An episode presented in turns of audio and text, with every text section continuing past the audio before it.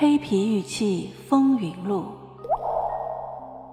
作者陈一鸣、陈英，演播 AI 小宝，后期乔居蓝心的猫如，欢迎订阅。第二十六章：黑皮玉器失落的文明。第三回，我们对黑皮玉器的关注，其实也在于我们对人类自身生存环境的关注。因为在现在已经发现的黑皮玉器中，我们可以探索这种史前人类的信息。我们曾经介绍过一件鼎玉珠龙玉鸟器，当初是把它作为红山玉器来探讨的。这件黑皮玉器能让我们体会原始雕塑的震撼力。这是一件猪在上、鸟在下的结合体。一般来说，雕塑物往往采取小在上、大在下的造型，符合造型规律。而这件鼎玉珠龙玉鸟器却反其道而为之，让硕大的猪体骑在纤小的鸟身上，太出乎意料之外了。当我们观赏这件玉器时，不得不叹服原始先民的智慧和创造力。猪龙顶在鸟的头上，鸟尾高耸，与鸟首一起托住猪龙，这样整个玉器以龙身、鸟身合龙体，鸟首和鸟尾形成三个孔，错落有致，极具动感。值得指出的是，玉猪龙小，玉鸟大，其比例经测定为黄金分割，可见红山先民已经在实践中摸索出这一最佳的表现形式。顶在鸟首的玉猪龙呈卷曲状，首尾相接，因器型较小，相接处没有断开，仅以瓦沟纹表现。两圆弧形耳竖起，耳下雕出圆眼。下面的鸟首较大，手部突出表现鸟嘴，鸟耳以两个同心圆塑造。鸟翅以三条凸弦纹构成，整个鸟的造型极具童趣。这的确是一件使人眼睛一亮的黑皮玉器。玉器表皮斑驳的沁色是数千年岁月的浸润，但如此经久的浸润仍然没能掩盖住这件玉器的光滑。黄色的玉质像是要透露数千年前的神秘，吸引我们寻觅其中的奥秘。鼎玉猪龙玉鸟器，猪龙和鸟的结合。究竟要告诉我们什么呢？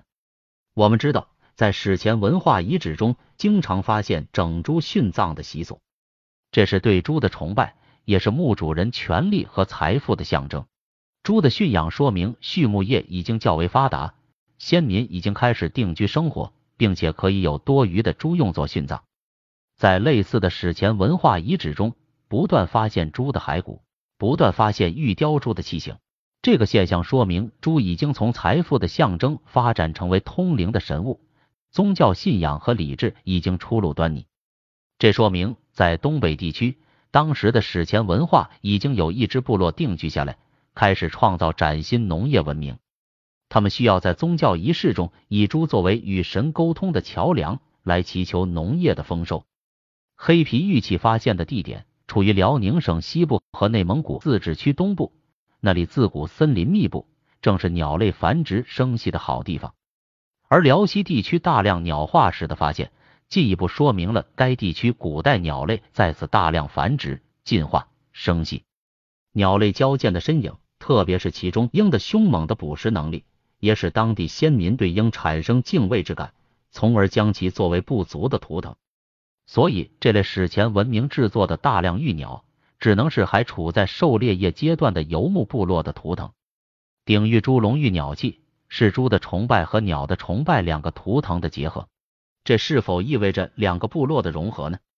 在辽西和内蒙古东部，一支已经进入农耕文明的部落和一支还在蒙古高原徘徊的游牧部落再次相遇了，他们相互影响，相互渗透，最后你中有我，我中有你，融合成一个新的部落。而鸟的造型明显大于猪的造型，是鸟托起了猪，是否说明游牧部落的力量大于农耕文明的部落？两者的结合是以游牧部落作为主体的结合呢？也许它就是商代的前身。顾颉刚先生说过，把玄鸟生商的神话和别的种族的神话做比较研究，那么它和高丽的满洲的神话很相像，或者它们是起于辽宁和河北之间的，太相像了。玄鸟生商是信奉鸟图腾的狩猎部落和信奉猪图腾的农业部落在这个地区结合，然后南下进入黄河流域。套用三百多年前满清入关中原的老话，这是从龙入关，创造了更为灿烂的商代文明。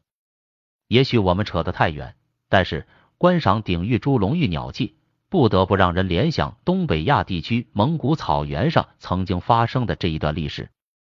另外，在黑皮玉器中发现有较多的人形玉雕，它们或者是完全的人形雕像，或者是人手兽身雕像，或者兽首人身雕像。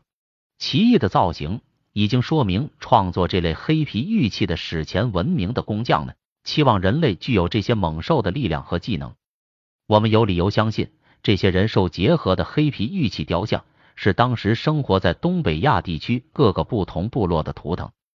当然，这里还需要再次提醒读者：有专家认为，我国的原始宗教并不复杂，因此尊神并不繁多，而且原始宗教必须有长期的传承。这一观点和本章前半部分的叙述是相悖的。也许读者会疑惑，本书为什么反复引用一些专家的反对意见呢？之所以这样做，我们是要树立一种严肃的学术氛围。在学术领域里，没有专家和平民之分，不同的学术争论是十分普通的事情，所有的人处在同样平等的地位上。